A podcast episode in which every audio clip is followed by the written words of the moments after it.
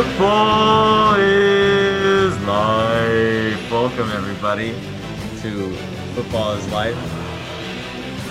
Forgot what episode we're on. Is this 23? Episode 23. Then, yep, it is 23. Okay, that's because this show is, is it's in my veins. I know what episode it is. Episode 23. Um, back at it again with Nat Hello, everyone. And Matt. What is up?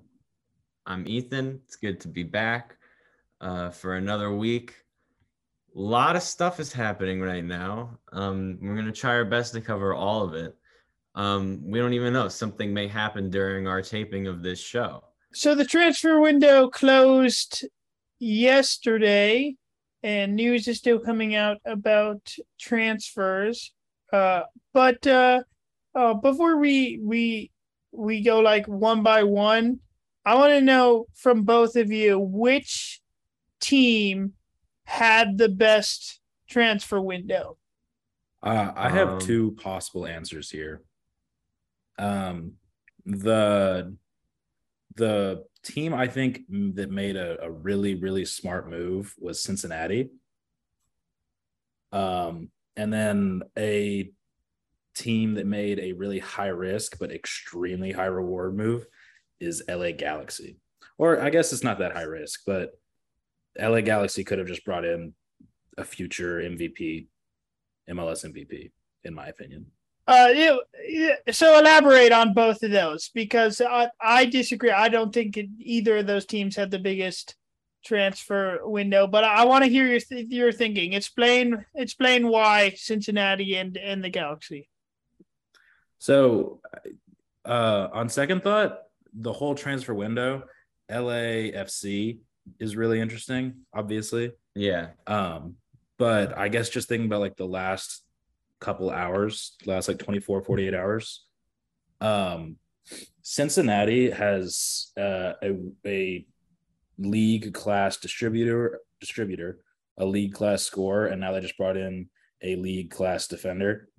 Um, and so I see them moving themselves from last year being, you know, FC Cincinnati going for zero points to this year, and in the future essentially being a lock for the playoffs.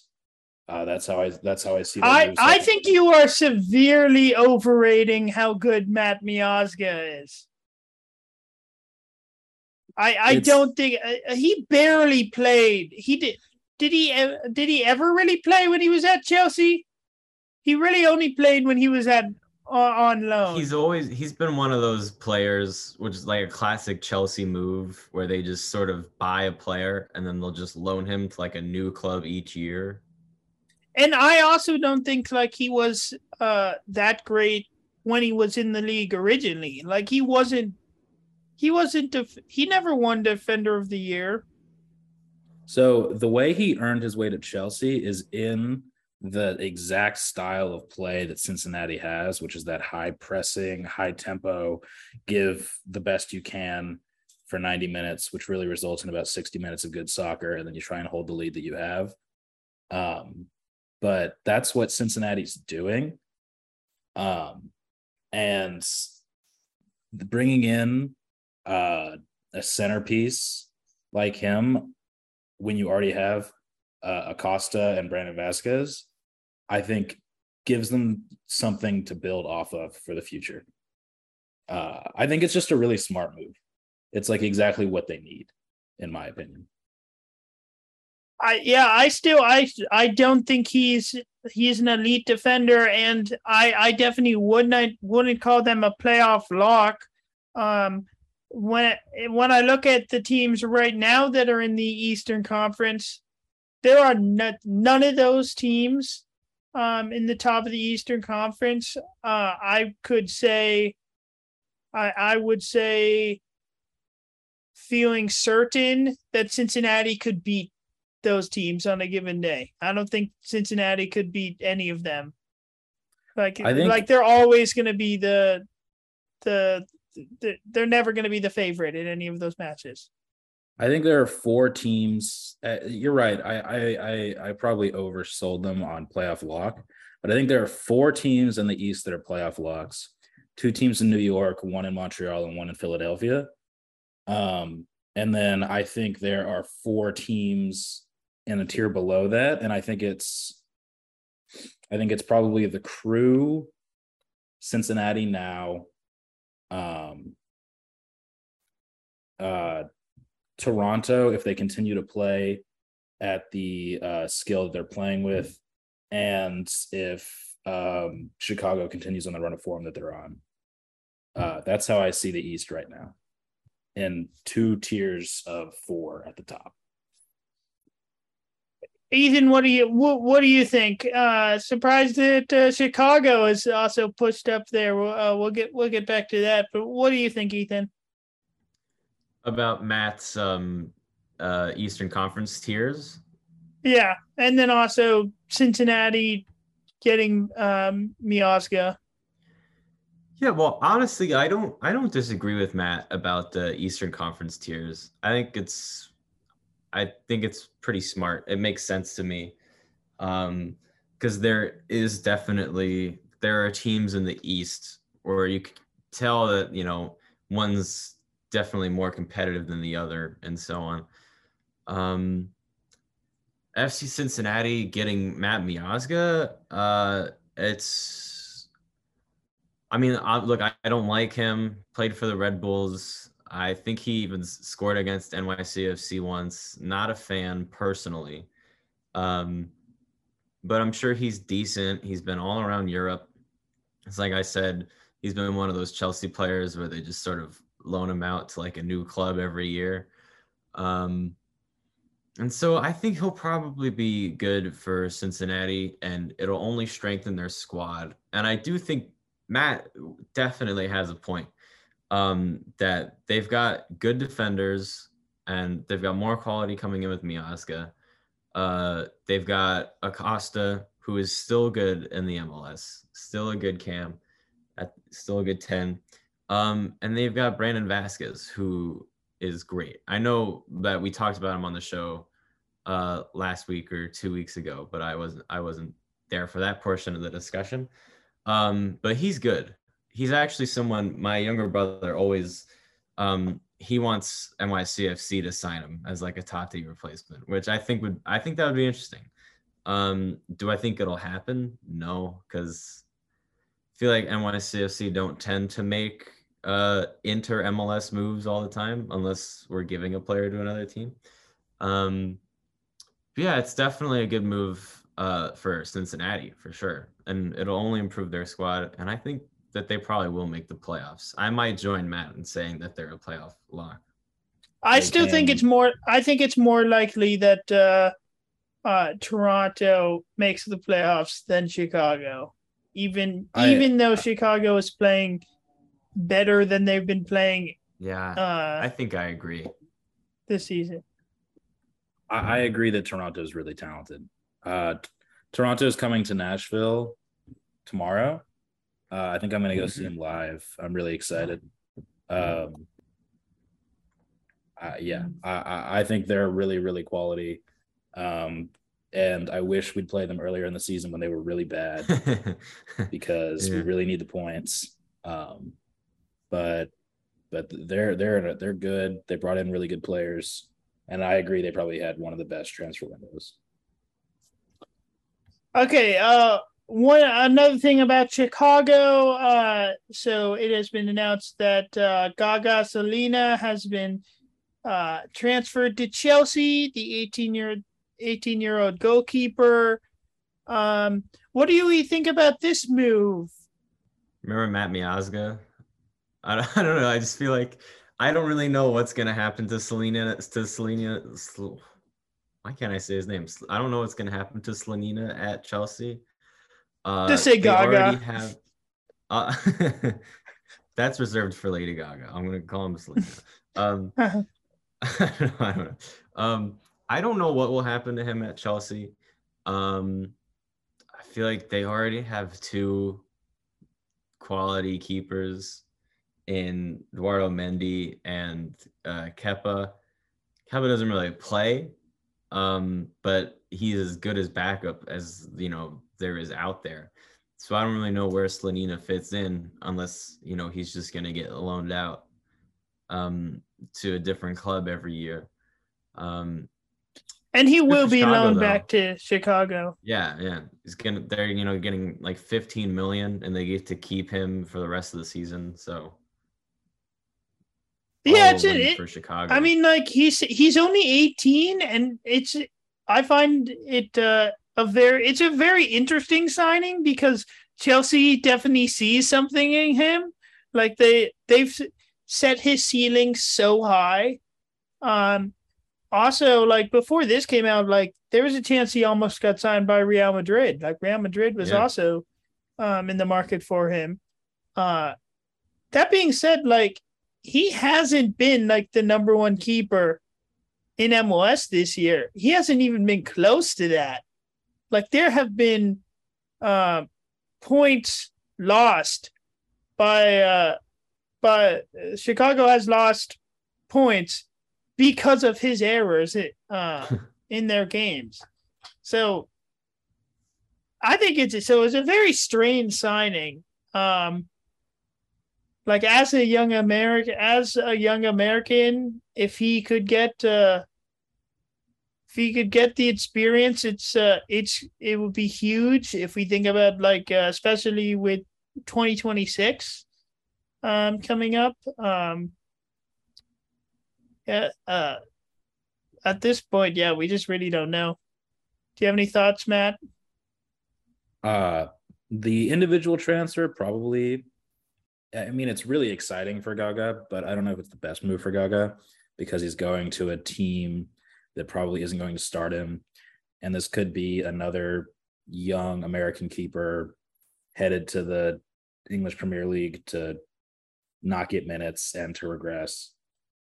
But I do think the move is emblematic of like the growth of American youth soccer. Uh, and I think that Chelsea is probably one of the first clubs to really value the youth coming out of America properly. Uh, and I, I think it's I think it's a trend that we're going to continue to see in the future. These big signings of these American youth players. Okay, let's move on to the other team that Matt said uh, had a strong transfer window. That is the the LA Galaxy signing uh, uh, Rike Pig Pig Pig. I don't know.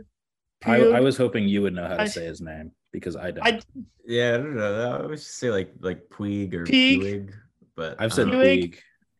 Puig, Riqui Puig. But uh, uh, whatever. He's coming over from Barcelona, 22 years old. Matt, what are your explain how you think this is a, a great signing? Um, so this uh, is somebody who's um, who was promoted to the Barcelona A team at a very young age on the promise of his potential. Since then, I've heard that there are attitude problems. Um, and since he's been promoted, he's really only played less than 500 minutes for the first team. Um, so this is not a 22 year old Barcelona star that has come to the MLS.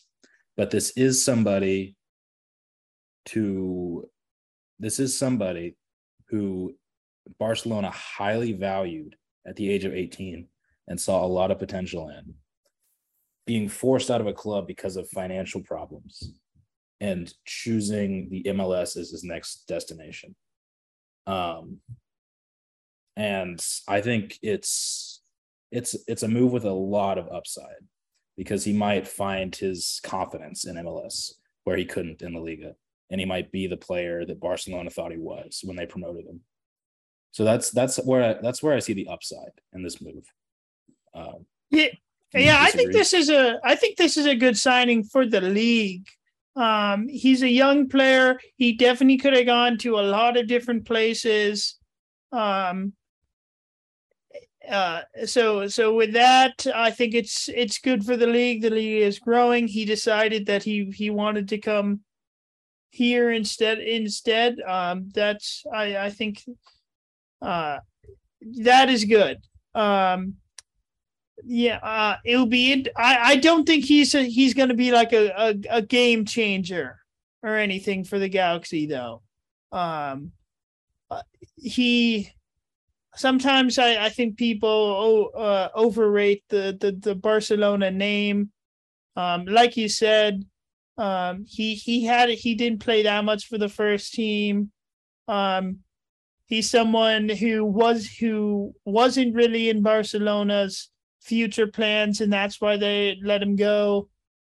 Um, so he's he's not like going to tear up the league. Um, but I think he is going to be an exciting player, and I think he is someone who who will help the guy who will help the galaxy because the galaxy need a lot of help. I think the move actually makes a lot of sense for Galaxy also because the place where they need help the most is in a midfielder and in the style of game where you want to possess the ball. They are totally lackluster and totally unable to to possess and attack meaningfully um, outside of the counter or outside of winning the ball high up the field. So I would say, I would say that their biggest issue is still their defense. Like they letting goals um, galore. Um, and that's a lot of the reason why they're they've they've slipped um, out of the playoffs um, recently is their defense has just been terrible.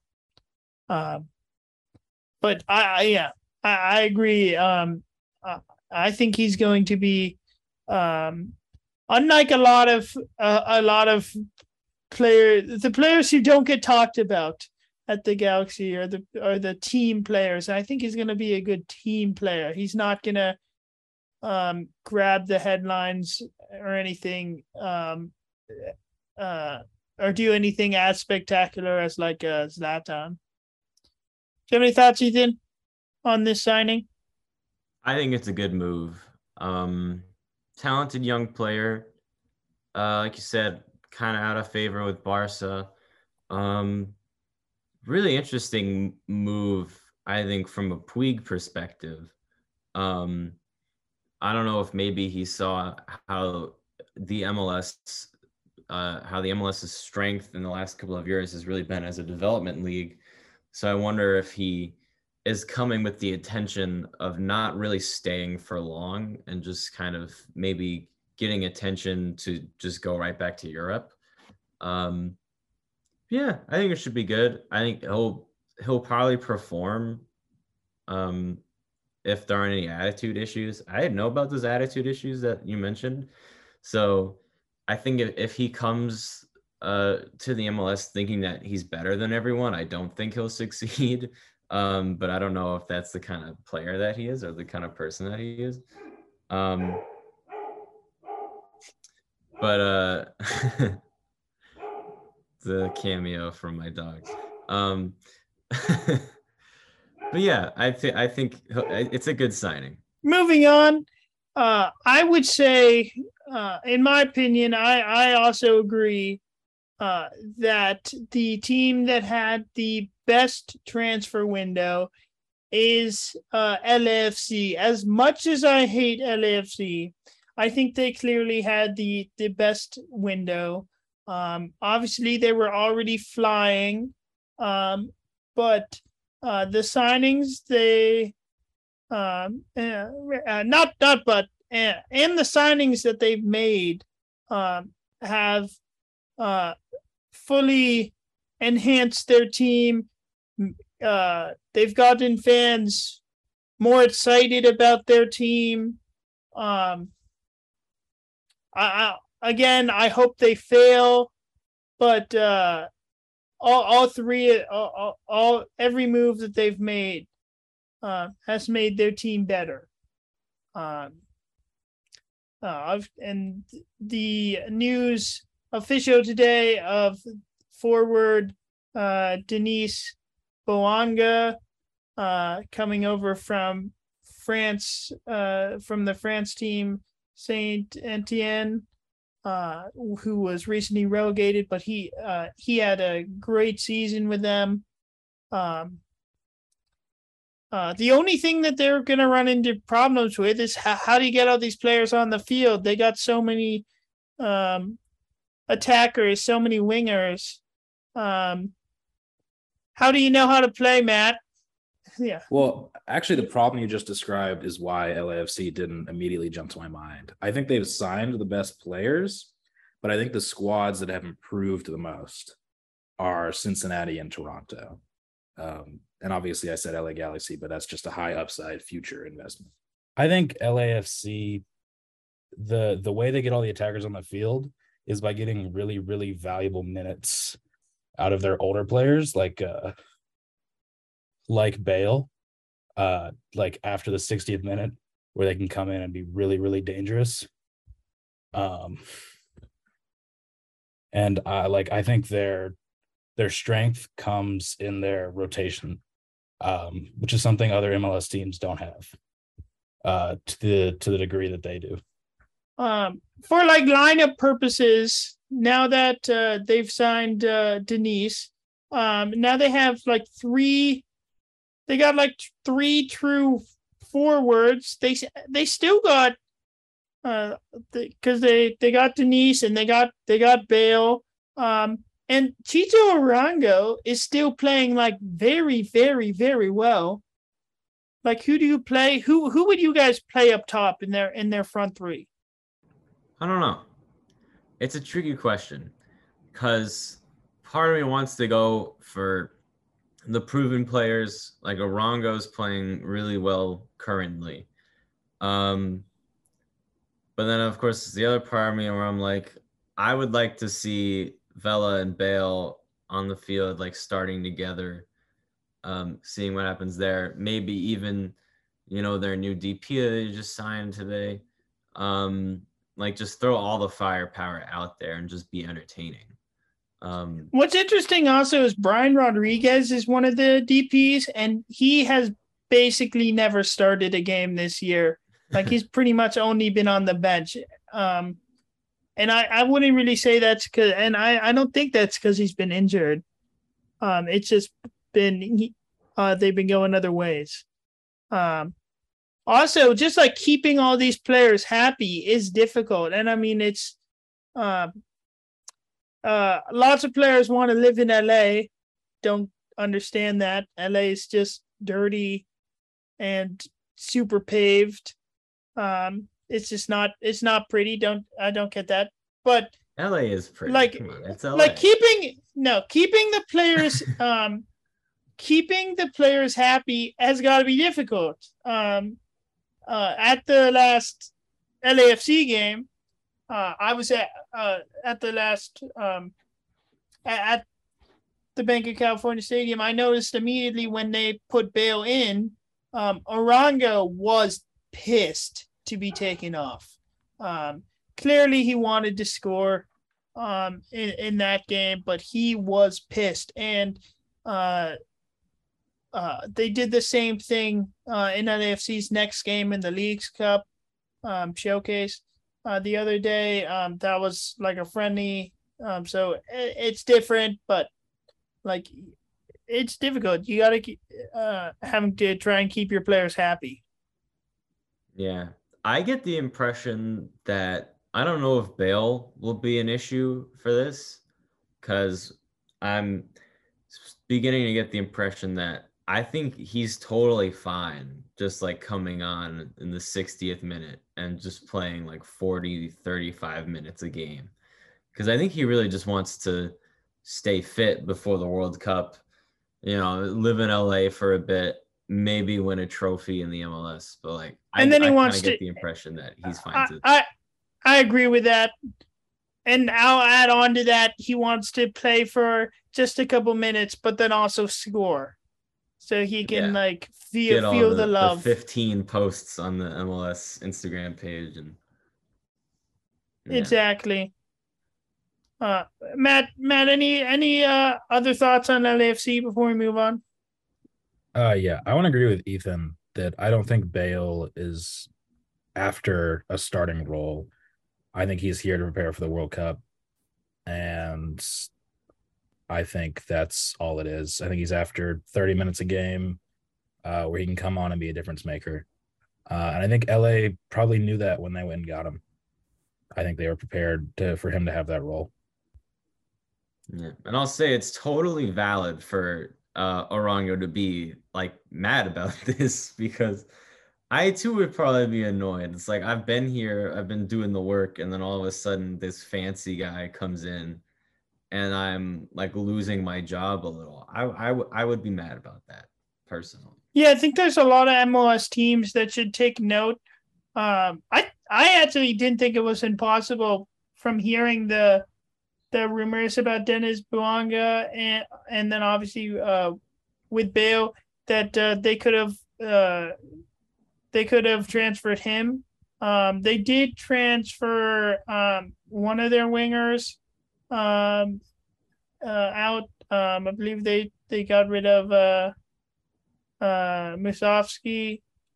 Um, but I, I definitely feel like uh, Chicho Arango, he definitely could be uh, finding his way to a different MLS club um, in the near future, uh, come the end of the season. I, I think that I don't know if Bale will be here past this season, so his issues might disappear if he sticks it out. I think if he likes playing here, if he likes playing here, and uh, Wales has a has a good World Cup and he enjoys playing at the World Cup, like he has an offer um, to stay with the team for like another year. So I think it's very possible that he could be in the league next year. Yeah, I, I, I I think. I think the decision from the players should come based on Bale's presence or lack thereof. Um, but I, I think it's probably too soon to say that anybody should be forcing their way out of LAFC when LAFC has been c- as competitive as they are right now. Okay, percent chance LAFC wins MLS Cup. I mean, it's probably like eighty percent, something like that, right? Like I- I Eighty don't know, I feel- percent. I- Wow. I don't know, dude. I don't know what to say. Look, I, it's it's a failure if they don't win the MLS Cup with all this talent that they have on the team, as well as their fan base, which is pretty great. Like their the atmosphere that they have there is great. There are so many fans in that stadium. I barely I I, I when I watched the LA Seattle game, I barely saw like any green in the crowd. It was a sea of black and gold LAFC fans all over. They're loud, they love their team.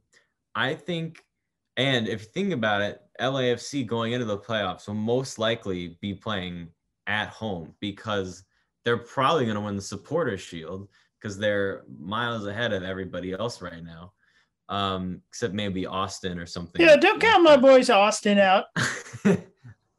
but it's they're crazy right now they were good before they got Chiellini. they were good before they got bale and they're gonna be good now with Chiellini and Bale and Vela when they're signing their new DP forward.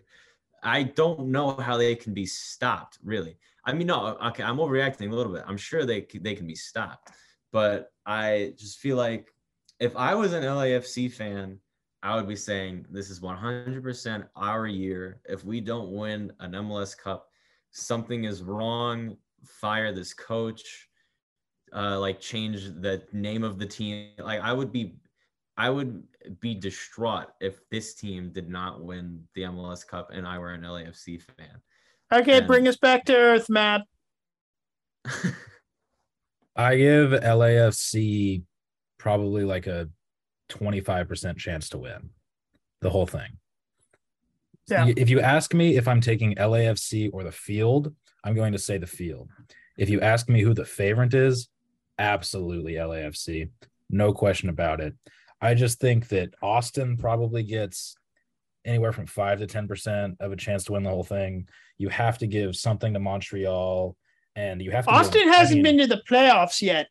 So like I think that I think they get eliminated in the first round of the playoffs if they when when they make But the their, playoffs. Their atmosphere is great They too. just If they're don't have playing at experience. home, they'll advance. They don't. Uh, I I- I disagree. I don't even think you could say that. I think they don't have the experience of the playoffs. I, I give Austin at least a five percent chance to win the whole thing. I think they're really vouch them? talented. Uh, I think you have to you have to give Philly like 15 with how they've Yeah. been playing. Yeah. uh, yeah. NYCFC's chances Again, are they could win the but they Supporter Shield. They got hurt by Taty leaving. Montreal is really talented, and they actually they've allowed the least expected goals and almost the most goals.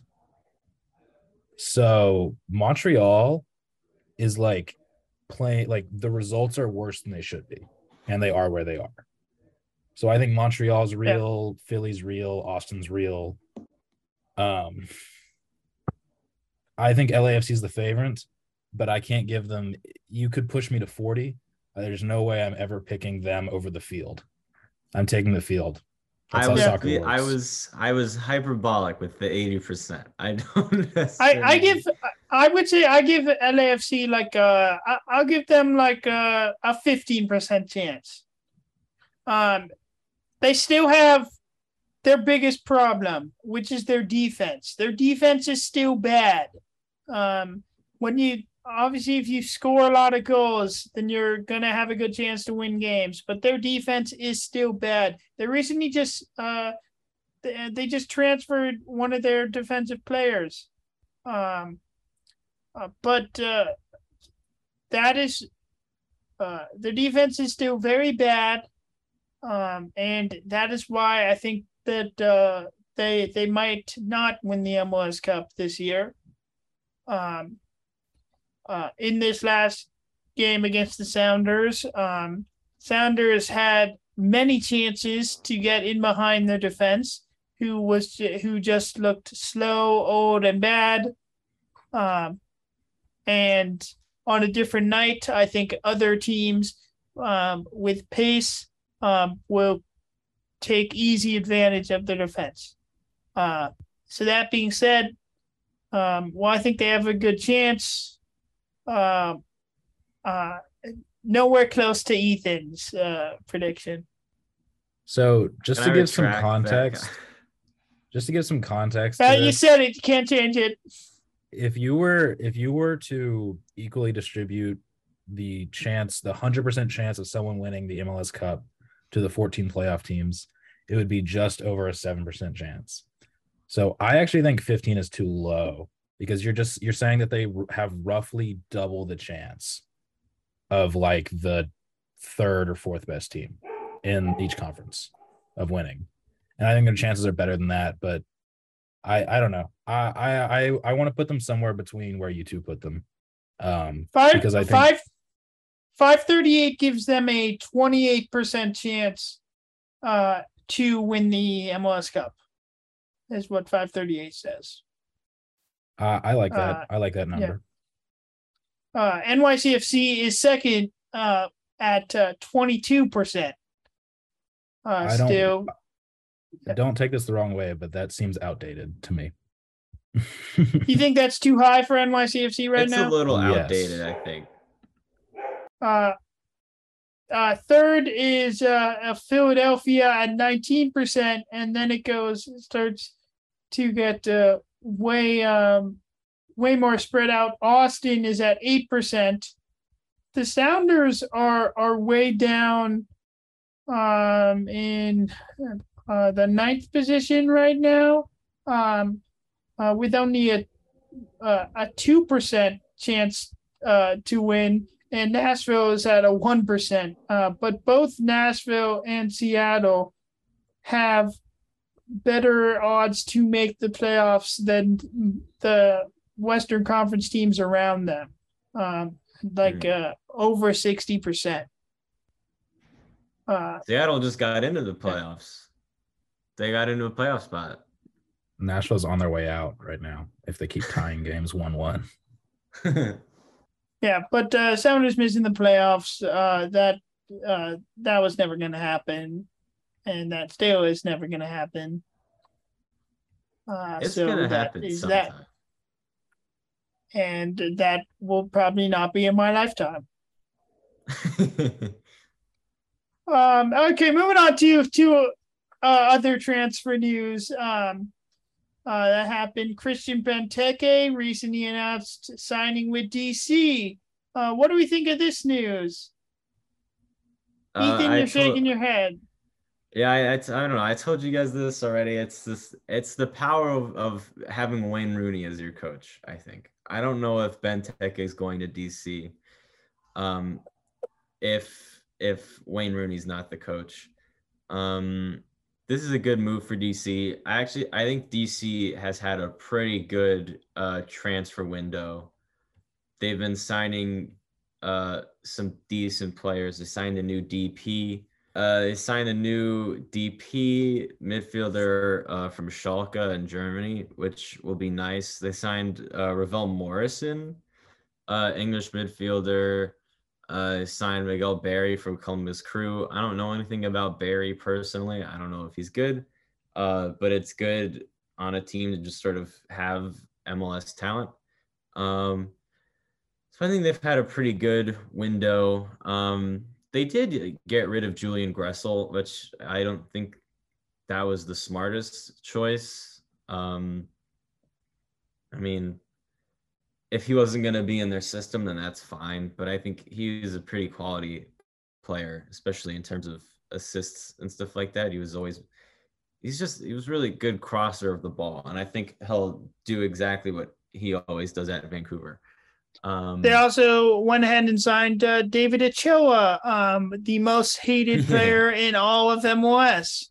Um, but I think um, like he might actually be right because wasn't he like he wasn't playing with RSL and he I heard he, he was, was, like uh, training uh, like by no he wasn't allowed to, yeah he wasn't allowed to train with the team. Um, RSL has never said why.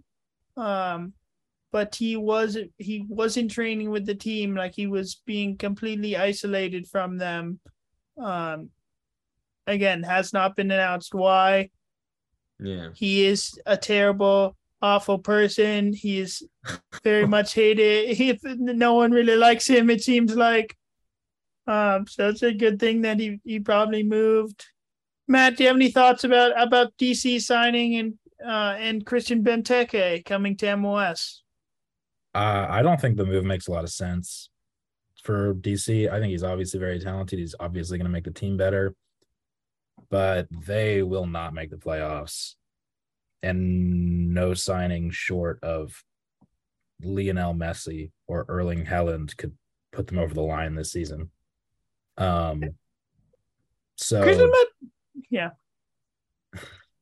So I think if they were gonna bring in someone of that caliber, they should have gone for youth. Uh, Benteke is 31 years old.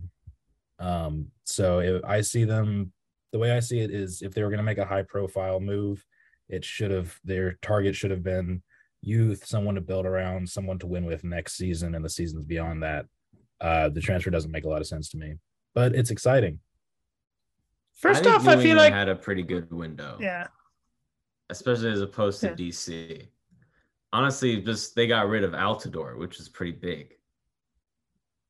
That's oh, a good well, move. Yeah, yeah uh, Altidore uh, looking for his you a final push to make the national team again, going to to Puebla um, in uh, Liga MX, um, and he will get some. He will and should get a lot of playing time.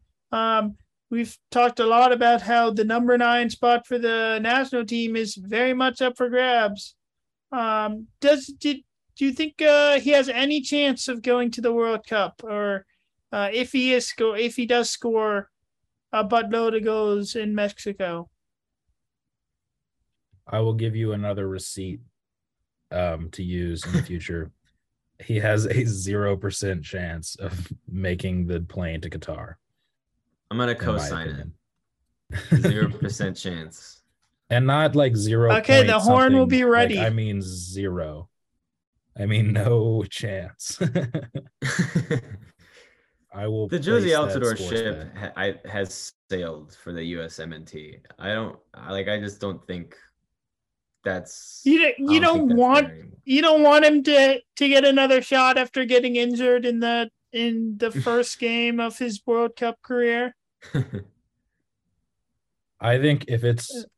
I think Brandon Vazquez I mean, has a one percent chance to go, and I think his chances are a million times better than Altidore's. Okay. I Uh, sympathize back- yeah. with getting injured at the World Cup, but I just feel like he's not that good. So I don't think he's gonna go to the He missed his the World Cup chance. this year. Yeah. Yeah. He sort of fell into he sort of just fell into and he he and Michael Bradley um received like uh they they're just uh have forever been cursed from not qualifying for the World Cup in 2018. Um basically.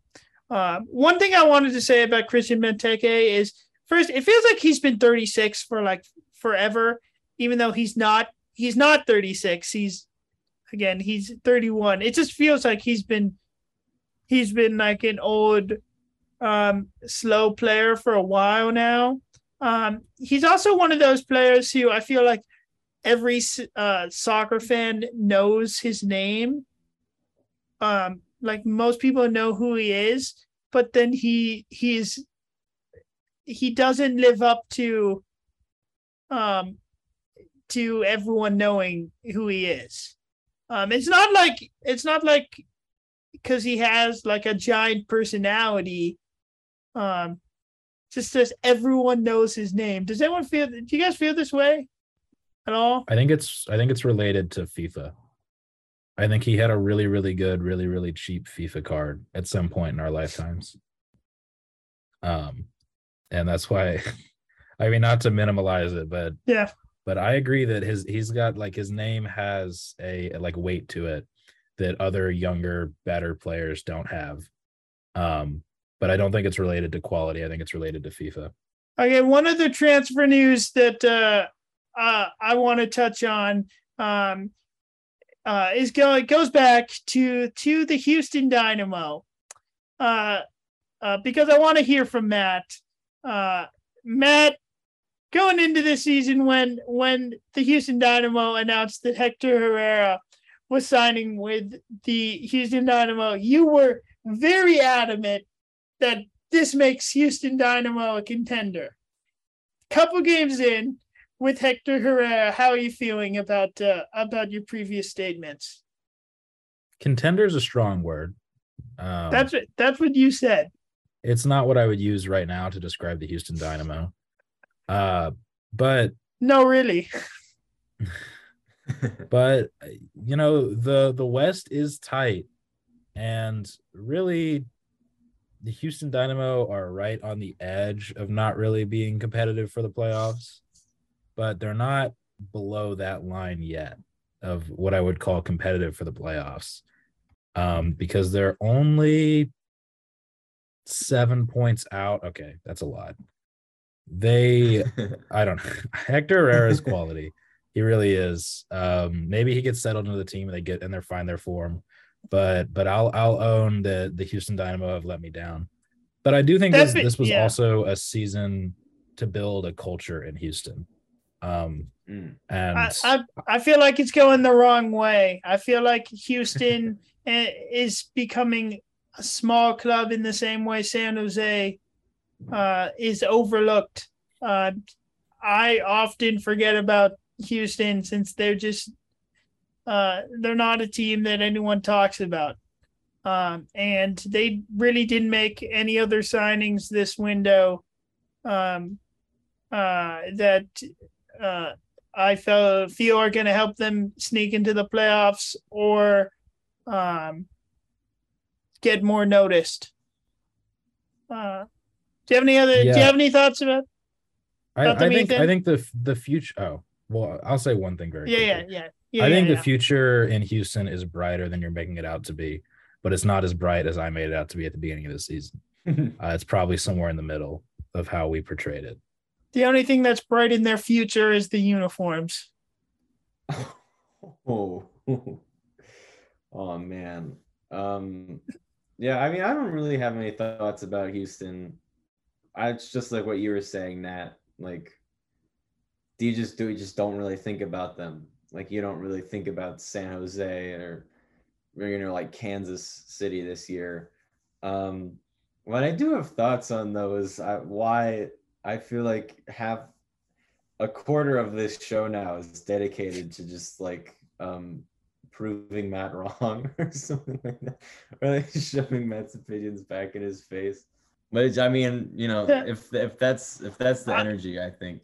Hey, when when Y'all- we come out with know- when when me and when me and Ethan make make bad takes, then Matt has full has like full encouragement to let us have it. But we're Y'all just I guess we're just the- smarter about things. You know the you know the the crypto ad where Matt Damon is like fortune favors the brave, and then the crypto market Oh, yeah. crashed like a month Yeah. after that. yeah. That's me. I'm the brave. and Matt Damon said fortune bravered me. That Fortune seems about right. me, but it did not. Yeah. I think I, I've it I've been accurate. right Lie about to you. things. I've been right about things. I think Yeah. I, I say things strongly. I say with my chest, so I'm forced to own it when when I'm wrong. I was Yeah, on. Wait a second. Wait, I do want to point out I was Mhm. high on Austin at the beginning of the season, and both Yes. of you doubted me.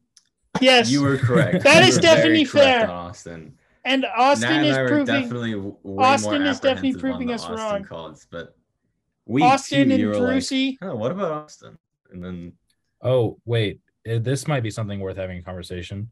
In the MVP race, is it Sebastian Driussi or the field? Who are you taking? steal the field. Steal the field, but Driussi has been playing really, really well right now. I Um, give Driussi like a sixty percent chance, so I'm taking him over the entire field. Wow. Okay, that's another bold take. Well, I'm saying sixty. uh, he just won his second Player of the Month. Um, Yeah. So I, I, I, I don't necessarily think he'll deserve it at the end of the season, but I'm giving him a really high chance of just winning it. yeah.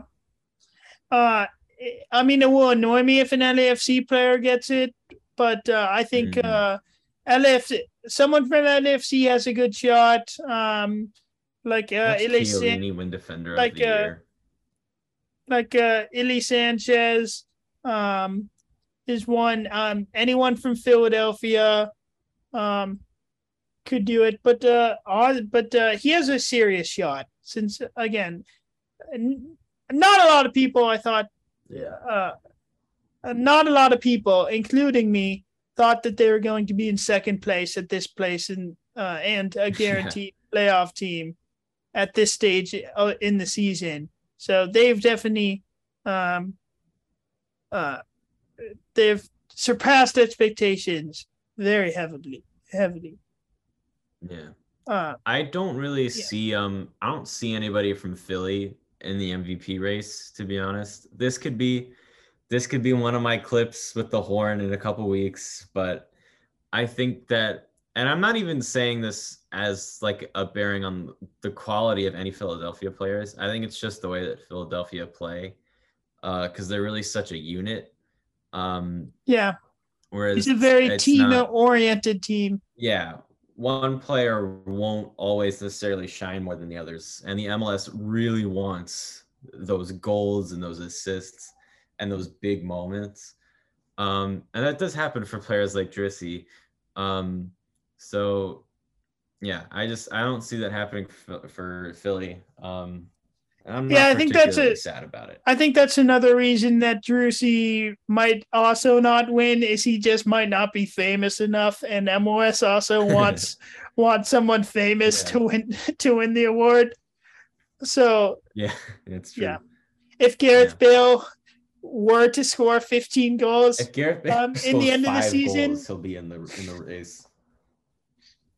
Because like uh, Jesus Ferreira is always gonna is gonna be up there, even though um, I wouldn't say he's he should be MVP, even though he he is leading the the Golden Boot race. Um, to wrap up the transfer window, there are three teams that didn't make any signings this window, uh, uh, and two of them are on this show. The only other one is Atlanta um, which is which is surprising. But the other Mm. ones, it's NYCFC and the Sounders. Um, Ethan, how are you feeling about uh, about your team not bringing in anyone? were you surprised that you didn't even Can go I- for someone like within the league? I'm gonna I'm gonna speak honestly here. Um, and this is I, I say that like I did like I lie on the show, but I don't I don't. Um, a lot. I feel very out of place with NYCFC fans on this. I am totally fine with us not signing anybody this transfer window. I think. I th- I don't know. I just think NYCFC fans overreacted a little bit. Um, I I see too too much worry about Heber. I think I think he'll be fine for us. I think he'll score goals. I mean, he won't create as much as Taty, but I think if anything, it, he'll put more pressure on our wingers to perform, which is something that maybe we needed anyway. I would love to see Talles Magno step up. I'd love to see uh, Gabriel Pereira step up, Thiago Andrade, um, Santiago Rodriguez, all of them. I'd love to see them step up. Um, I I don't think we're in a bad spot there. Um, but I know a lot of NYCFC fans have also been asking uh, for a new midfielder, uh, as Keaton Parks is out again and will be out for a while with another blood blood clot in his leg. So he's got to recover from surgery and he'll be out for a long time. Um, but I don't think there's any need to panic really. Um, because our mid our midfield depth is pretty good. Currently, we have Alfredo Morales and uh, Nico Acevedo starting for us, uh, and I think they've both been playing really well. Um, and recently, in the last couple of weeks, uh, homegrown player Justin Haak has been playing. Cushing clearly seems to like him because he never got much game time before Cushing became coach, um, and I think he's been pretty decent. Um, and even aside from him, we also have Gedion Zelalem on the bench, who I would like to see play more because I think he's a pretty good passer of the ball. Um, so I would I would definitely like to see him get a little more play time. Uh, I think he would if Deila was still the coach, um, because Deila seemed to like Zelalem more than Haak, but it seems to be the opposite with Cushing. Um, but yeah, I would really I'd like to see Zelalem get some game time, and we also have players like Maxi Morales can drop back and sort of play in that position. Um, and then Santi can play at the 10, and then we can get, you know, Thiago or GP at the right where Santi usually plays. We have depth. I, I'm not really that worried about it. Um, uh, my other issue with, with it was also uh, like the quality of the player that you can sign in a position like this because what because fans were worried about the eight position with Keaton Parks being out. But like if you want to sign a good player, are you just are you signing like a replacement as if Keaton Parks is never going to return? Because then what happens if he's fit again and then there's a whole competition and then Keaton Parks isn't playing? Or you're to sign a player who's like not good enough and then you're just signing another bench player? It doesn't make much sense to me. I think it's totally okay that we didn't make any moves this transfer window. Uh, and this could bite me in the butt in a couple of weeks, but I, I think we're I think we're fine. I think we just need to adjust to playing without Taty. Um, and I think we'll be okay. We're still second place in the East. Yeah, I agree. I think there's no position on the field that uh, that needed uh, a replacement. I think the depth is good. Um, I, yeah, I think people have been very harsh on Hebe, on Heber. He's a very good forward, um, and they're still got so many pieces around him that also score a lot of goals. So uh, I don't think it's um, it it means anything that they didn't sign anyone. Um, Yeah. Same same thing with the Sounders. I don't feel very. I'm not. I'm not sad that we didn't sign anyone. Um, our problems are are are different. Like we've just been we just had so many injuries this year this year, and that's what are is hurting our our team's depth. Like our team has depth. Um, it's just uh it's not shown when our team's injured. Um, obviously, with João Paulo being out, um, and then Obed Vargas, who um, is still so highly rated. He he's out with a broken back. Um, so when we get him back, that will also be huge. I thought it was possible that, that we were going to sign someone um, uh, with the within the league um, to be on the bench just to add to that depth um, because we have players coming back from injury. Um, until then, uh, I thought that was possible. Um, it was always going to be hard to sign a to sign like a big star because we don't have a DP spot open up. So it would have to be someone. It would have to be like a TAM signing. Um, we now know that uh, the Sounders were talking with Luis Suarez, and that fell through. I that does make me sad. That would have been very fun to have him on on the team.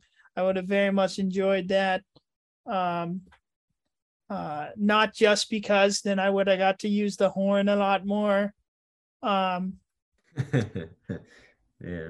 Uh, but most mostly because yeah. of the horn. It's true, but it is mostly because of the horn. Mostly horn. because of the horn. It's a horn. it would have been a Um, horn signing. Exactly. Um, I mean, I still think we're gonna make the playoffs.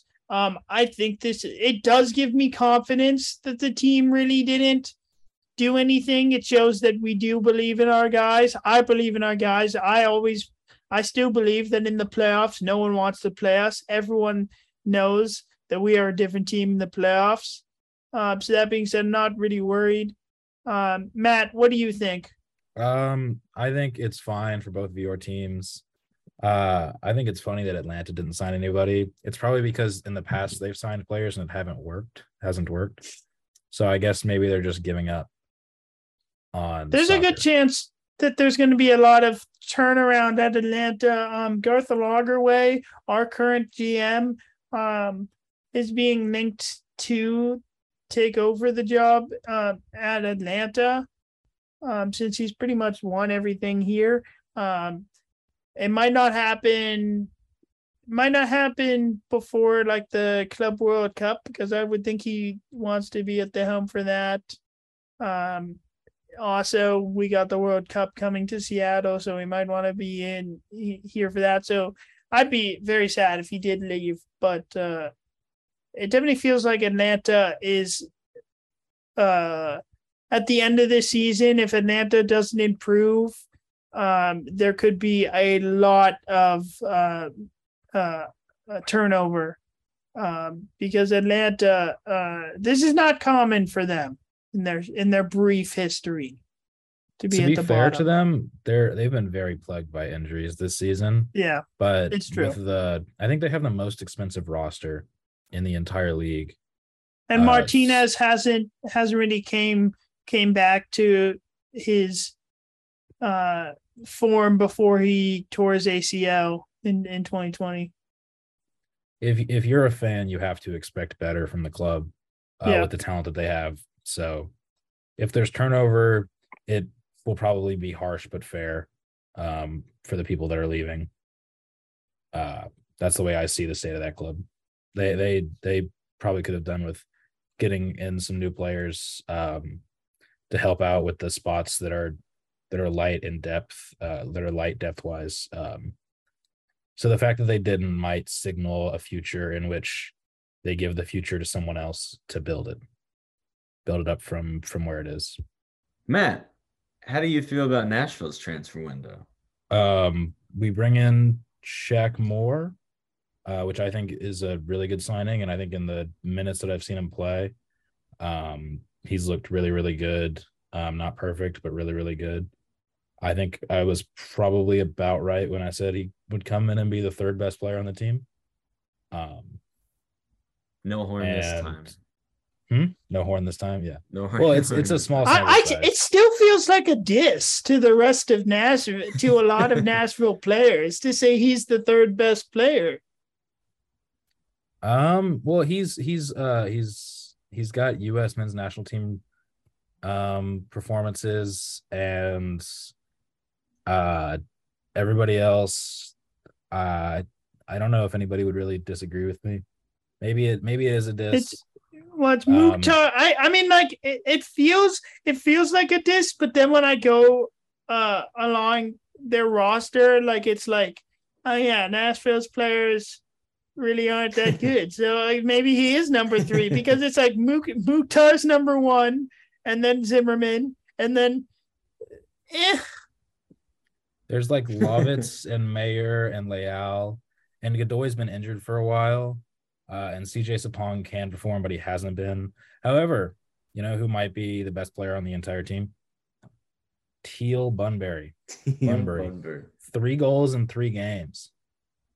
He has been crazy? Lighting it up. Popped up out of nowhere and just started scoring. I think it's because Yeah. CJ we we finally just fully gave up on Ake Loba. Just he will never see the field again. And Oh, then CJ God. Sapong has been out of form. So Bunbury has got Bunbury's got the shot and he's he's been doing a lot with it, even though he missed a tap in. Um, and got pulled away from a tap in in his last result. I didn't even realize that you guys had him. To be to be honest, I totally have forgotten about him. He yeah, he's scored his first he scored his first goal for the club three days or three games ago.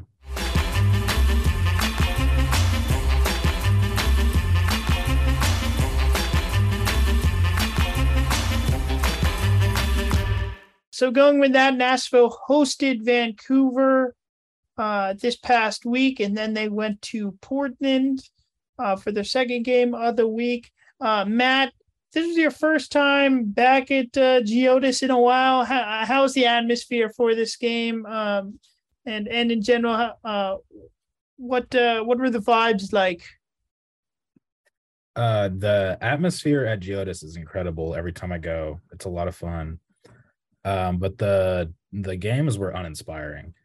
Nashville in three games in a row, going all the way back to Cincinnati, has scored first and then set back and waited to get scored on. Um, and it's disappointing to see from a team that I know can win every single one of these games. Um, so the the atmosphere is great. The Shaq Moore signing looks great in my opinion. He's he's he's playing really valuable minutes for the team. I'm excited to see him fully integrated and fully match fit and ready to go 90 minutes. Um, but but the the results are disappointing and the the tactics from Gary Smith are uninspiring, honestly. Um, Again, I And I would say like I, I would say this goes back farther than the Cincinnati game. It goes all the way back to that international break in June. Um, and that that yes, that does include when the Sounders uh played you guys because it was the same thing. They sat back, we couldn't take an advan- advantage of how Nashville has been playing. Um Nashville yeah, they have not been playing well right now. Um, they, uh, I at this point, like I, um, if I was in, if I was not a Sounders fan and a Nashville fan, I I would want Gary Smith to be fired because nothing is changing. Um, they again, the only uh move that they made this window was to bring in a defender, which is something that they really don't need to they didn't need to improve. Uh, like I, I feel like it's the philosophy. I, I honestly, I'm feeling a lot. It feels very similar to me um, to when uh, Jose Mourinho was the coach of uh, my beloved Spurs, um, and uh, the way they play is honestly pretty similar in which they love to both park the bus when they have the lead or park the bus when they're on the road. And it is just it takes the fun out of soccer. Um and while like you get good results sometimes uh the players don't look like they're having fun and that doesn't make them want to score goals like while you get some results, when players are having fun, they're gonna play better. And this is one reason I think LAFC is doing so well. All the players at LAFC um are happy and they're just enjoying playing the game. And that's why they're playing so well. Um That being said, the only player who hasn't scored recently is Arango, and he's the one who seems pissed off. So, like, good. This goes back to you got to keep your players happy. Nashville players don't seem happy, and I would say that's that's uh, causing their their poor form. So one thing that I do want to throw in here is that Nashville hasn't conceded an open play in three games. Um, all three of these one-one ties, the goals conceded involve a set piece, um, which is a weakness Nashville had last season. It's a weakness that's continued into this season. And if they could improve their set piece defense, um, which starts with Joe Willis and comes to leader Walker Zimmerman, um, and obviously the tactics of Gary Smith. If that's a if they could improve on that weakness, we'd be looking at nine points instead of three. Um, just to find find to find a positive uh, in in the in the current form. Um, uh, and also when Anibal Godoy comes back, uh, I think the the play in the midfield and the the the overall work rate of the midfield will also improve. Um, those are two avenues to Nashville's form improving. Uh, it's just a matter of whether or not they can execute on those things. Uh, I think it that would be that's yeah. that's my defense of Gary Smith. I'm not here in love with Gary Smith's tactics, but I do you think that the the Gary Smith out movement is an overreaction to to bad form following an international break. Um, which if it continues, it continues, and we can have this conversation again around Gary Smith. But my opinion right now is that it's an it's a slight overreaction. If they miss the playoffs, uh, do you think that's an overreaction? I would be uh, I would be split 50-50. Um, if it's a continual if the problem continues, like the specific problem of scoring and then dropping points, then that's a tactical error that we have to get a hold of. Um, we have to that that that's a direct problem that comes from the manager. Um, and that could be grounds for switching management, um, changing things up. But if it's just missing the playoffs, uh, I, I guess it depends on how we miss the playoffs. Is is what I'm saying. And I do want to say that I don't I won't harp on this because I'm not trying to change anyone mind anyone's mind, but I will say that I think Nashville probably deserves three points out of um, their visit to Portland. That's how I saw that game. Uh I yeah, we'll get to we'll get to one uh, decision uh, in that game uh, in a second, but uh, I would say another positive that Nashville um, should definitely take is is also just the form that Teal Bunbury is in, and he is a player who looks like he's having fun. He's a player who I who I've always liked. Um, yeah, like I I like Ethan said, and like I said last week, like I forgot that Nashville had Teal Bunbury, but he's someone who I who I've always really liked. Um, I this is a very random fact, but uh, I think some of my appreciation uh, grew for Teal Bunbury because uh, uh, uh, he had a uh, his one of Teal Bunbury's sister is an actor who was on uh, this one show on Fox that was called Pitch, um, which was about a female baseball player um, coming into the MLB. Um, it was only on one season. I'm pretty sure I was like the only person who watched it, who watched the show. But that, but the person who played the main character was Teal Bunbury's uh, uh, sister. Uh, so I've always I've I've liked Teal Bunbury um, a little bit more because of that very strange connection. But uh, the goals that he's he scored have been, uh, all of them have been like very poor defending by whoever they're playing. Like uh, the goal he scored um, against uh, Vancouver, um, just uh, no one, absolutely no one is is marking him. Um, he is completely free uh, wide open for a header.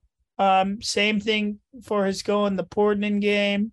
Um, free uh, uh, at the back post. Um, so it's fun to see him score, but also uh, the defense, I would say, is really to blame for them. You say poor defending. I say great positioning. It's true. We can also look at it that way. no, Um, it's probably it's probably poor defending, honestly.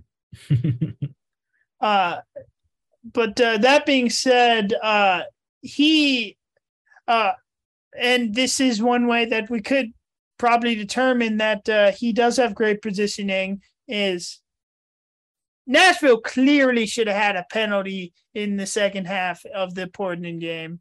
Um, Zuparic is basically like bear hugging um Teal Bunbury and pose him down. As you can see, Teal Bunbury, who's like a big dude, um, uh, trying to lunge for the ball. Um, at uh, I was I've been thinking about this. Like, is it possible that this could have been a red card?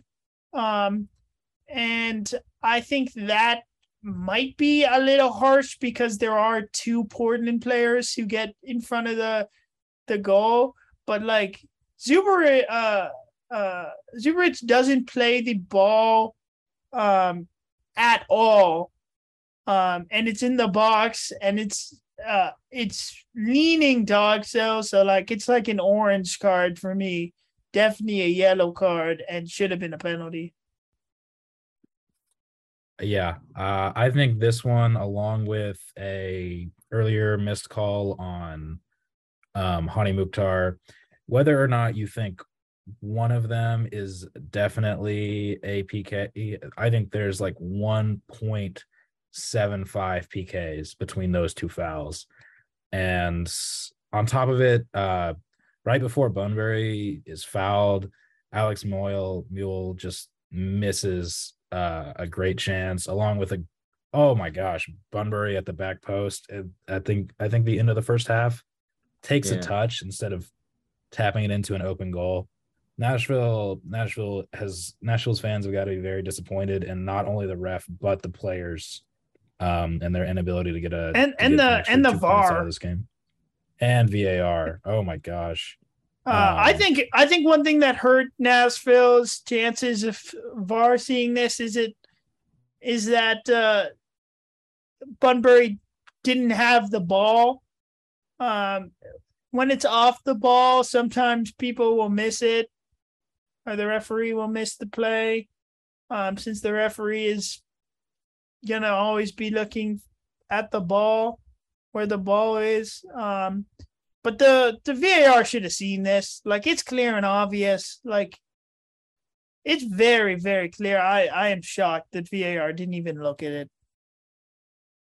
Or yeah or I, I feel like i feel like the referee has to has to go over to the monitor and check this out at the very least. Yeah. Yeah. Because it's it's such a denial of a clear goal scoring opportunity and Yeah. there's no there's no even thought about playing the ball here. It's it's a Yeah. bear hug on the player. Um, I find it funny hurts- that- it hurts to drop points Yeah. here. It really does.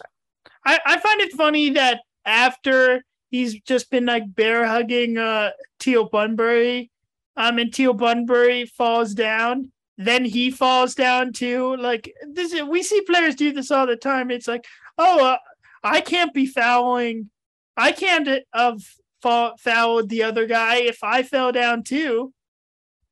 Um, That's the move. That's Yeah. how you do it, and It's it works very- like it's very annoying. of the time. Yeah, you know, you. I understand why they do it, but it's very annoying. All right, um, let's move on to uh, let's move on to NYCFC. Um, only one game, uh, this week, uh, for Yep. NYCFC, and uh, Osley was uh pretty much a snooze fest.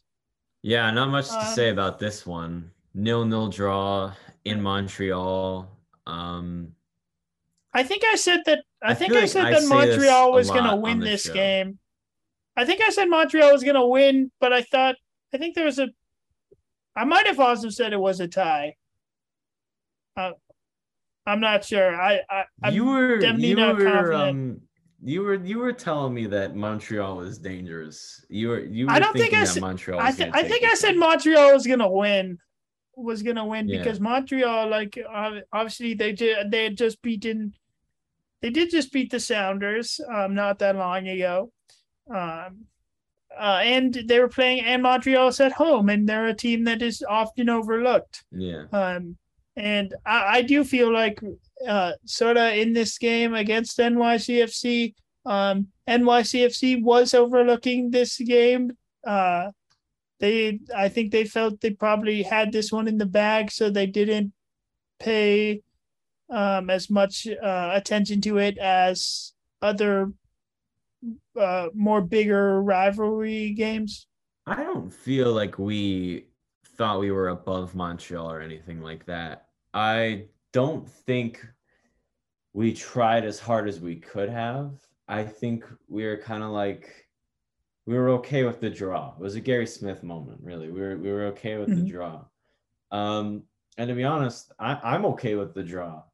I've seen like many drastic reactions to this game, and some are valid. Like I think we only had like two shots on goal, something like that, and it was like the lowest uh, that NYCFC has ever had in a game for shots on goal, which definitely is not great.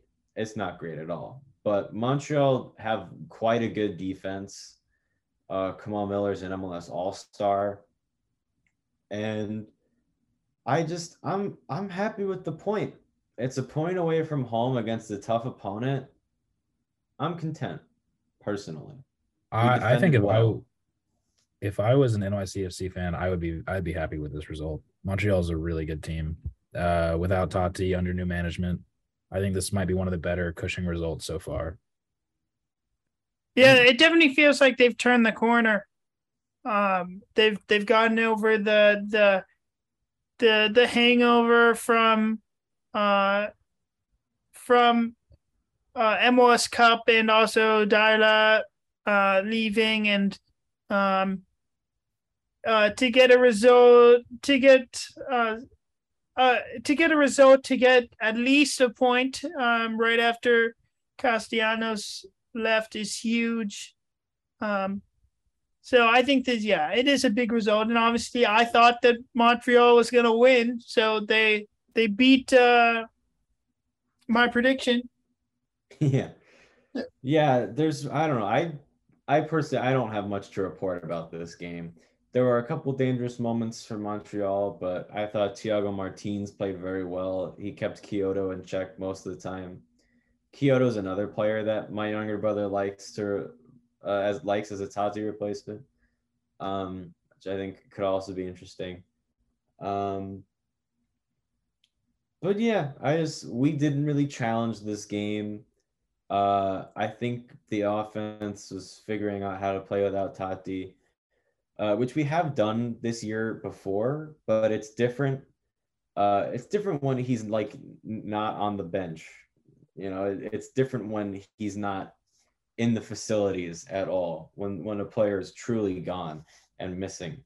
So I think it's a little different. We're gonna have to readjust a little bit, and I think it's gonna be fine. I like I just, I think we'll be okay. And this was a good point away from home, and I'm totally content with it. Okay, let's move on uh, to the Sounders. We also had two games this week, like Nashville. The first one, Friday night football um, in LA. Uh, I was at this game. Uh, first time being at uh, Bank of California Stadium, and it's a nice stadium. Like it, it was, it was beautiful. Um, it was a great atmosphere. Um, uh, it was it was, and even though the Sounders uh did lose that game, like it was it was a great game um uh, to watch. Um, I had there was a there was like a group of like five. I'm gonna say like eleven year olds sitting right behind me. Ooh, Um, uh, who I'm sorry we're- who were very who who uh who were um only a little bit obnoxious, but uh but they were they were mostly I was just um, enjoying their um, their uh, uh, it, they were providing me entertainment. Like when Bale came into, they were very excited when Bale came Mhm. into the game, and when Chiellini did anything. Um, uh, when Bale took, um, pretty soon after when Bale came into the game, um, and Bale went over to take the corner, um, and, and right after Bale took the corner, one of them was like, "That was the best corner ever." um, That's nice. uh, That's kind of sweet uh, though. yeah, uh, it was it was it was fun. I I was definitely like they were definitely getting, they were definitely very into it, which uh which I was enjoying. Um, again, yeah, the the atmosphere was good. Um, um, I, I personally do not think that uh, uh, smoke, that like the the smoke guns or the Mm. the the uh or the smoke bombs should be allowed in stadiums. Um, uh, it's just like it's it um it, it doesn't. I I don't think it adds to uh the fun or anything. It just makes it harder to see the game. Um and yeah, I don't want it to get in get onto the field. Um, that's one thing that I'm not a big fan of the 350 uh the the 352 the 3552 or yeah. Uh their supporter section. Uh this game was was frustrating because we start the sounders started the game off so well. First 20 minutes um like i said before we were taking advantage of their back line um not being very good. We were doing a good job getting in behind. Um the only we only had uh uh we we only really had one shot on goal. Um though i think the stats uh would be our goal. Um which is which goes down as an own goal even though lodeiro was at the back post he's getting ready to to put it in if uh the defender doesn't do something. The defender had to make a play. Um he had to try and do something. Um uh but besides that like sounders had lots of shots. Not many of them on target which was definitely which is definitely very frustrating. And after that first goal we just shut down and we let them have possession. Um and we let them score two goals and their second goal right before halftime. So that was very frustrating. Um again uh, i feel like stefan frei must just completely hate this stadium because he's a goalkeeper who really doesn't make errors. He he's um when we get scored on it's really not his fault um and uh with LAFC's second goal um it uh it went uh, through his legs. Um and you could tell he was very frustrated um partly because of the marking but then also um I think because he, I think he would feel he should have saved it. Um it's annoying because uh in 2019 uh, or I guess that was um 2018 when they joined the league um in their in the first ever game at Bank of California Stadium. He also had an error um where it went off him and then went in. So that's definitely frustrating for Frei. Um but yeah we we obviously we always you always are talk about in soccer you don't want to let your opponent score right before halftime and that's what we did um uh so frustrating that uh what, what were your guys thoughts on the match I actually watched this game, or most of it at least. Um, and yeah, like you said, Se- Seattle really came out swinging in like the first 20 minutes, and I was really impressed uh, with how they started the game. Uh, they got that goal, which was an own goal, but you know, it is what it is. The goal was And- coming, I thought. and then Arreaga somehow missed um from like two yards out on a corner kick.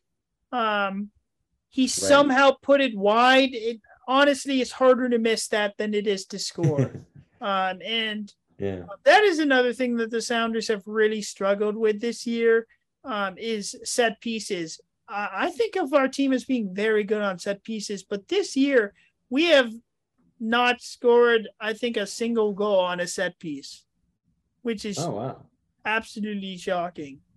Uh, uh, but if Arreaga scores uh, that goal, then it's 2 0. Um, Yeah. And it's a completely different game. Um, Sounders did win uh, on possession, uh, 51, 51%.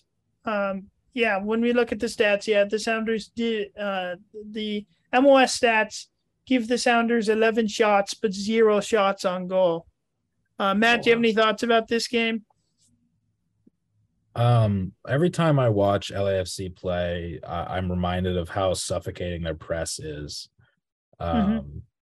and I think that it punishes every team they play. And I don't think this was really all that different. Um, Seattle was able to find success early, but the the skill and tactical disparity between the two teams averaged out to the mean by the end of the game. Um, and I mean this this the the first 20 minutes shows that LAFC aren't invincible. Um, but the game as a whole shows that they are favorites. Um it's it's a it's a fine performance by Seattle. You want to get points everywhere you can uh, when you have the slow start to the season that you did, but uh, I- it's a fine performance, and then it's good that the the performance uh, at midweek came um, because the West is so tight right now for everybody that's I- not LAFC or Austin. I think it. Um, I think one thing is like uh, with this performance. Um, I think uh, this performance would have beaten a lot of uh, other MLS teams. LA is just um, the the best of the best right now. Um, I also feel um, if we had um, Raul, um, it would have been different. Um, I don't think LAFC has ever beaten us when Raul Ruidiaz is on the field. Um, I'm not even. I think, and I think we might have. We might have won uh, every game that uh, Raul has been on the field against them.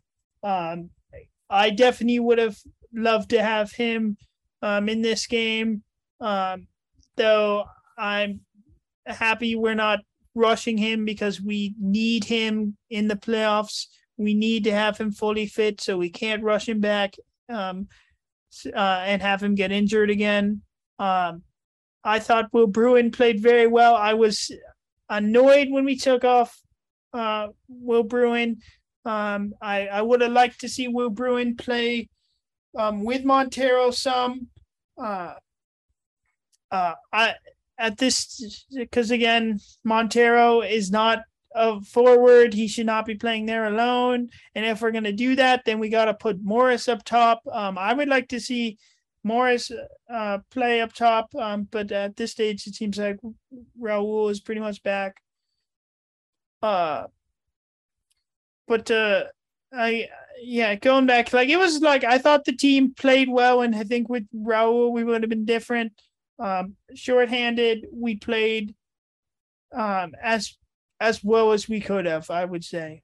Um, and it was and it was always gonna be tough. I never felt very confident um going into this game. Um Sounders get lucky um with one uh, of LAFC's goals called back, and it was the right call. It definitely hit um, Carlos Vela's uh, hand or arm.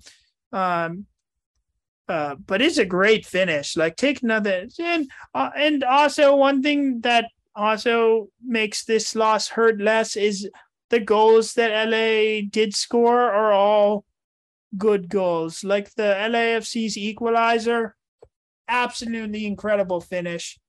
Um, so so that yeah, that definitely made makes it hurt less. Uh, but moving on to the Sounders, uh, second game of the week, which was at home versus Dallas. Dallas has really never played well when they come um, to Seattle. Um, and uh, Sounders uh, getting it done uh, via a penalty decision. Um, Allen Chapman, the referee, very clearly calls very, very clearly a penalty, very obvious. Um, the uh, goalkeeper got a yellow card. Um, could have gotten sent off um, for DOGSO, but uh, they they go yellow. Just he gets uh, kept. He gets uh, lost in no man's land uh, and clearly t- takes out Morris, and then Lodeiro steps up uh, to give us the, the three points from the penalty spot. He is now 18 for 18 on penalties. Uh, perfect. Uh, doing his shoe celebration. Well, uh, do you guys think that the the shoe celebration should count as um uh, taking off your shirt. Um, do you think you should get a yellow card for that? I've heard uh, there's people around the league who have who have said uh, that he should get a yellow card for that. Uh, do you guys agree with that? I'm actually I'm I'm going to admit uh, ignorance. I, I'm unaware of this shoe celebration. Does he just take off his shoe? Yeah, so his like um his like um signature celebration is he takes off his shoe and then he like holds it up to his ear as a phone um oh. because um well, like fun. he like pretends to dial it and then he holds it up to his phone and he says uh to his to his face um and he says he does that because um uh like since he's been playing internationally sometimes it's like hard to see family um so he does that uh for his uh, for his family. That's why he does that. Nice. Um, uh, I don't but, see uh, why that should be a yellow card. It's not the same thing at all. Do you think that uh, ripping your shirt off should be a yellow card in, you know, in that know. sense? I've never thought about it. I've always just kind of accepted it. Um, but maybe it shouldn't what, be. What do you think, Matt? Where do you stand on uh, on the shirt debate? I think you should be able to celebrate a goal pretty much however you want, uh, mm-hmm. without getting a yellow. Uh, I think anything short of like running up into an opposing team player's face and like like hmm. I, I, mean I think you should even be able to yeah. say something to an opposing player, but you shouldn't be able to like get like way up in their face and provoke a response. Yeah. Anything short of provoking the other team into like a response.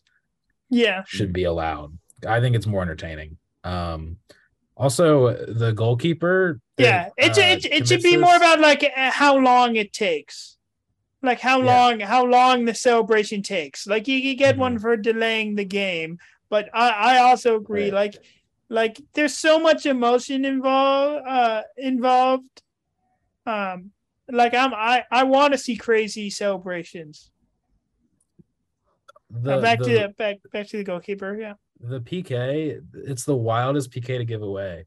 It's not even a particularly dangerous play that you commit the foul on. Um, like yeah, the defense really, is also really coming good, back. If he takes an incredible first touch, he'll get a shot on goal.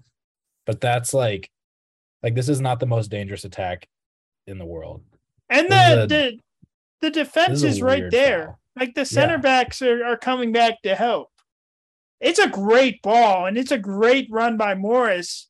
But yeah, it's a it's a it's a terrible decision from uh from the Dallas keeper. And then the um, way he honesty, goes down after he commits the foul is so silly. And like, honesty, we know you're not hurt.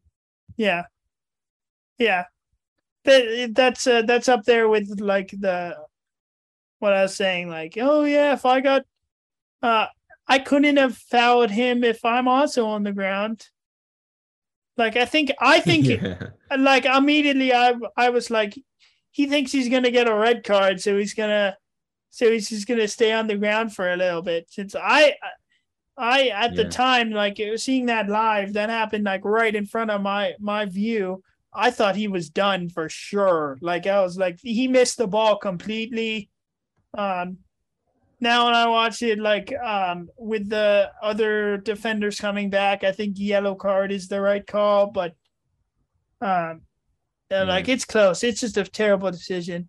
And and also I would say this result feels especially good because like Dallas um did not start their their first choice team.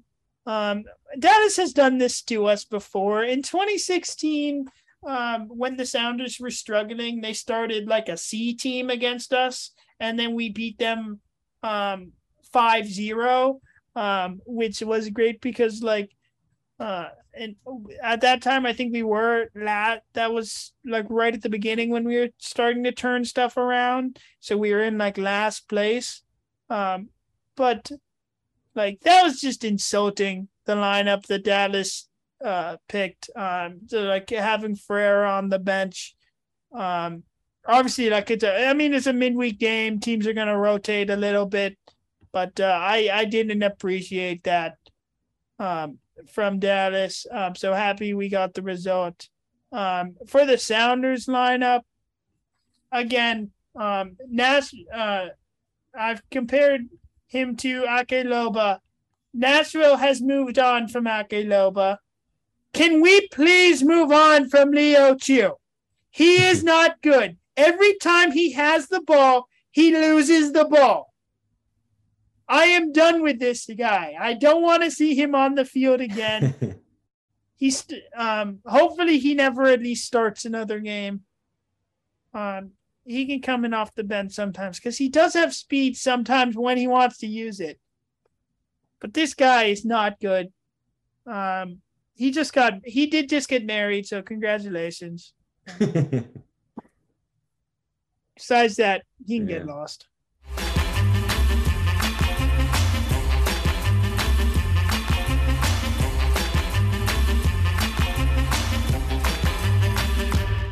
moving forward to the next week of MLS, uh, each of our teams got one match before the All Star break, before All Star week.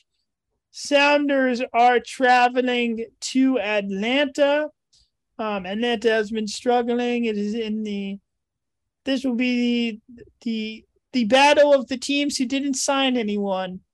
Um, but also, but also the uh, it's it's Schmetzer versus Gonzalo Pineda, our former assistant coach.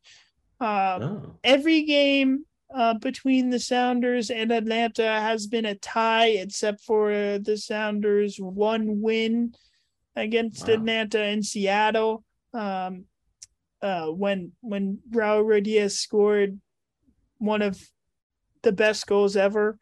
Um, uh, as a Sounder.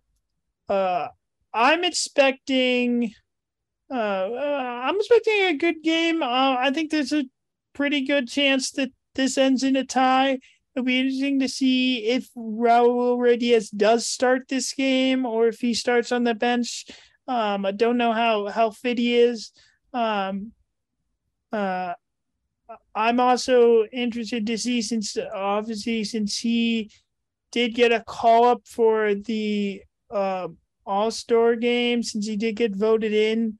Um, if he will still be at the All Star game this week, um, because in the past you've got uh, if you don't go to the All Star game, then you get uh, then you get suspended for your next MLS game.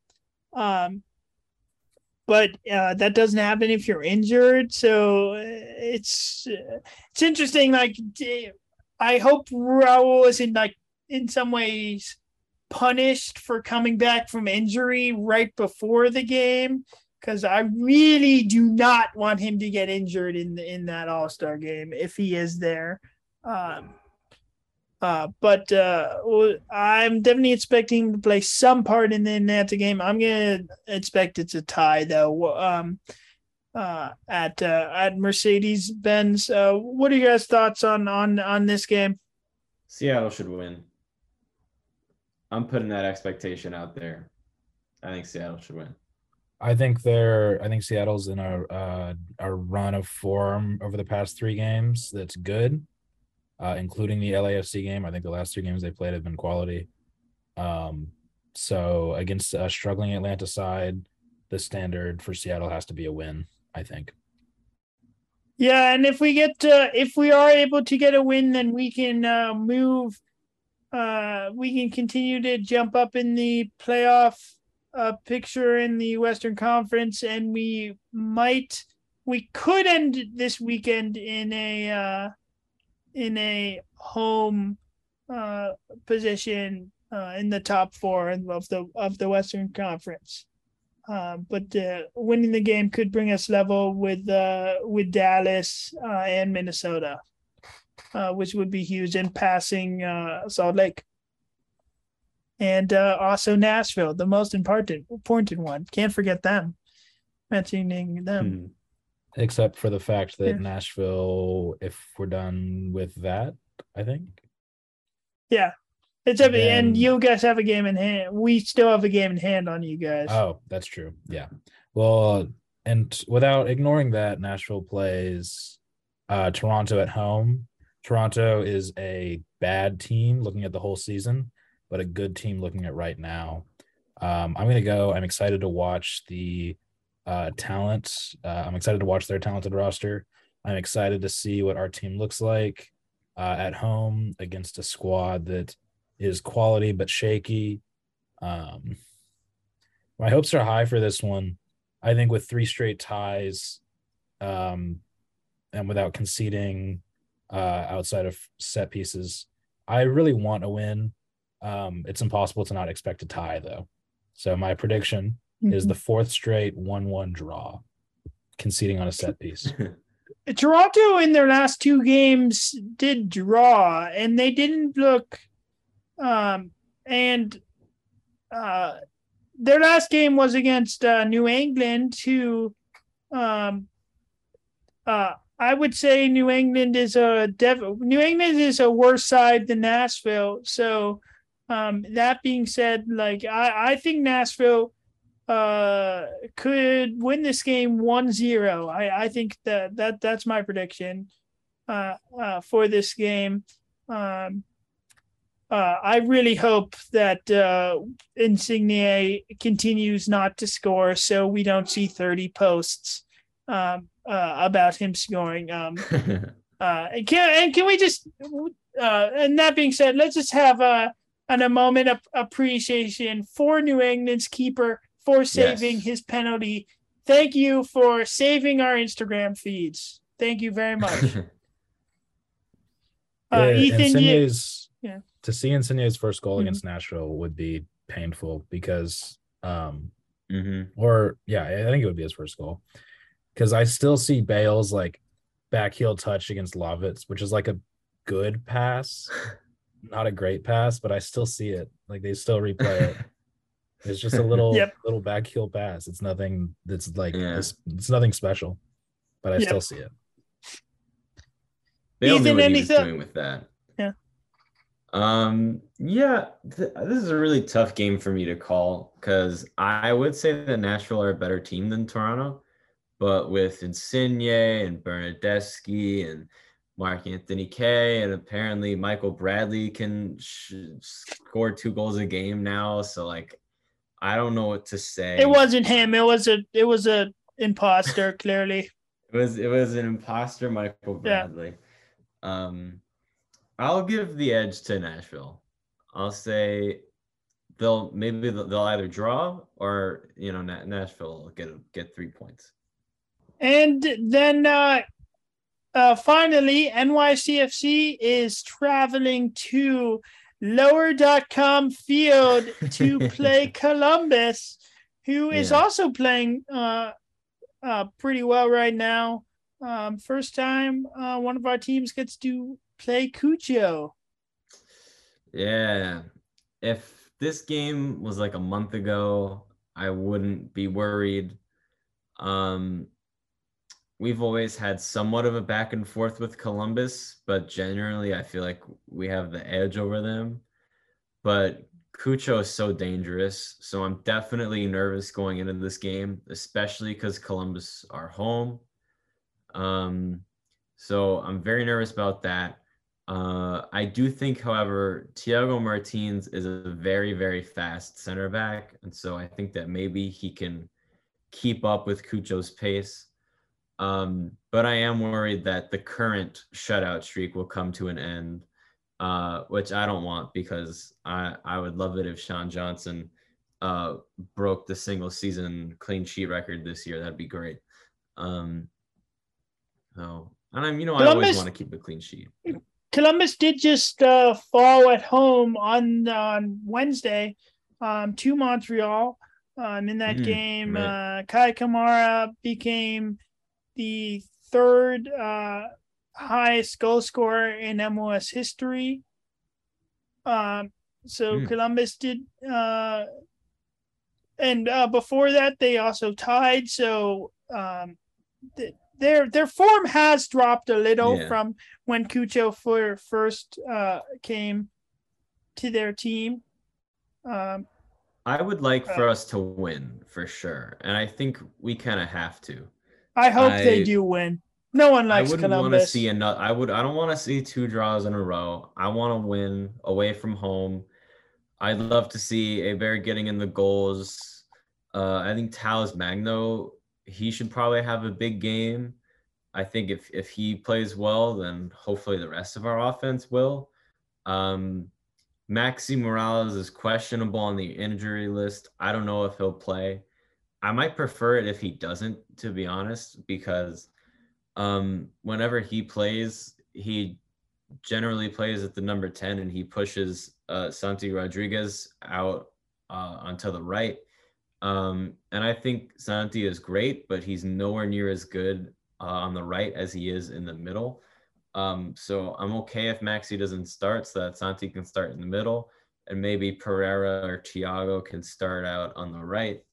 Um, I'd love to see a bit more from Pereira because he's proven to be a really great shooter of the ball. And so I'd love for him to take some more shots. Um, we're going to have Alfredo Morales back. Uh, he had yellow card accumulation for our previous game. So um, I'll be glad to have him back. Um, and I, I I'm hoping for a win. I would like to score some goals after not scoring any against Montreal but I am cautious about Cucho.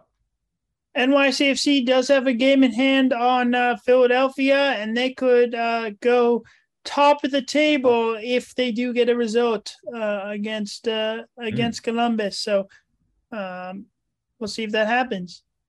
Anything to annoy Philly fans. Any loss for Columbus is a win for me. Also, that's yeah, that's true. Nat, I want you to make a make list fun of, of Yankee Stadium that you don't like. At least it's not lower.com field. It's pretty much it's pretty much everyone but the Sounders, honestly, no. that's the well, man, that's kind of how I feel about NYCFC. I'm not gonna lie. I think I can say with with um some confidence that the teams I don't like the most um are are Columbus, Toronto, um, and um, and uh, LAFC. Um, and mm. uh, uh, Portland is like right behind that, but like Portland is also like Portland is also sort of like that frenemy um, uh, rival. Cause like I I do like I like like Portland as a place, um, somewhat. Even though like I hate their hmm. team, um, I I find LAFC Columbus and Toronto so much more annoying. So coming up this week, we got All Star Week. Um, uh, remember uh, the uh, the big main title event, guys, is on Tuesday. That is the Skills Showdown. That's what you mm. want to watch. That's what's entertaining. Then we got the the game on Wednesday. That's the boring one. Uh, other topics uh, from recently, we saw the LA t- teams play at uh, SoFi in the Leagues Cup Showcase. Um, fun fact uh, there were more, the attendance for the Leagues Cup Showcase was higher than uh, uh, the attendance for the past Super Bowl at at uh, SoFi. The uh, the ticket price for this was uh, very much different. Uh, I believe like the cheapest ticket for the Super Bowl was six thousand dollars, and the cheapest wow. ticket for for this game uh, was about like a hundred um, for the for the doubleheader. Uh, but still, uh, I find that's that I found that's that uh, funny. Um, next year, uh, next year for the Leagues Cup, the seasons will uh, for both Liga MX and MLS will stop for the 47 team tournament. Uh, before we go, do you guys have any thoughts on uh, on uh, on that? Uh, are you guys excited for this at all? I think that in the matchup between MLS and Liga MX, the rivalry, uh, a big move has just been made by the MLS to bring in a new striker, a Bored Ape NFT, which is oh man. I just I saw that today and I had to throw it in there. It's just the most ridiculous thing I've ever seen. It's so Ah. it's silly. The world we believe- we now live in with NFTs is so I know. I was like, oh, so MLS announcing an NFT right now. Oh, we didn't. We we we still really haven't t- talked about it uh, at all. U.S. Open Cup final is gonna be. There's a USL team doing it. Do you think this is a good thing for Yeah. MLS? Yeah, guys, or what do you, or just like for U.S. soccer? How how are you guys feeling about the fact that we have MLS versus USL for the U.S. Open Cup final this year? I think it's a bad look for MLS. I'm really excited personally, and I think it's an especially bad look for they beat Sporting KC, right? Why is it a? Why is it? Yeah, uh, it is SKC. It is SKC is is in last place in the Western Conference, and then that that's who they beat. What? But I I don't think it's like like why is it a bad look for MLS? Because like in we look in like uh Europe for like the FA Cup, if a team from like the championship makes it to the FA Cup final, it's just no one talks about oh no one really talks about oh the Premier League is so bad. Um, like they're letting a lower division make it. Um, The I think it's I think it just makes U.S. Open Cup. soccer look better. I, it just Uh, makes it all look better. It's that I the gap is with you, just smaller. maybe, is just but I think smaller. the Premier League is given the benefit of the doubt where the MLS is not. Um, Mm. and promotion relegation will never come to the United States, um, not without something serious changing. So I think it just Yeah. makes the first league look worse without like Sacramento having a chance to become a first league team and you know that be part of like a story. Um, so Again, that- is there where that comes literally. I don't think it's a big deal either yeah. way. I'm excited to see them play. I hope they win. is is there anyone who is there anyone who is rooting for Orlando? Literally, no one lives in Orlando. Just Orlando fans, I guess. yeah. But I gotta say, People I, just wa- go. I watched people just go most visit Orlando. of of this game against SKC, the Sacra this for Sacramento, and this this penalty shootout had it's this has one of like the best penalty shootout moments of all time. It has to be Yeah, because m- number 99 sacramento republic maalique foster steps up panenka penalty that's one thing. That's enough you know spunk to do that in a penalty shootout. But then he does you know like this this cartwheel flip celebration afterwards. And then he does he puts him to sleep with the celebration. And it was just like the most amazing thing i had seen ever. And i, I thought it was so fun. And That's and the fact that it was all decided by um Graham Zusi was the one who who right yeah. whose penalty does got uh got saved at the end. Um, I feel like just makes it a whole lot uh greater that it's like against Zusi? disgraced disgraced uh uh US men's national team player um who I've I I thought he was overrated uh in the 2014 World Cup um um and now he's just old uh so the fact that he he was the one who got his penalty kick saved um, was very very entertaining. And props to their keeper for Sacramento. Yeah, Um, he he had a great game just all around, making a lot of saves. Um, we'll see if he he receives a a, a up to to an MLS team. I think there are definitely teams who could use him. All right, but I think that uh, that does it for this episode. Well, we want to remind you that you can follow the show on Twitter at WECB Futbol. You can follow the show on Instagram at futbolislife.wecb. You can email the show at futbolislife.wecb at gmail.com um, if you want to get in contact with the show. Um, you can also get in contact with the show by going to our website, futbolislife.net. New episodes coming out every Friday. We will see you next week. And until then, futbol, Futbol is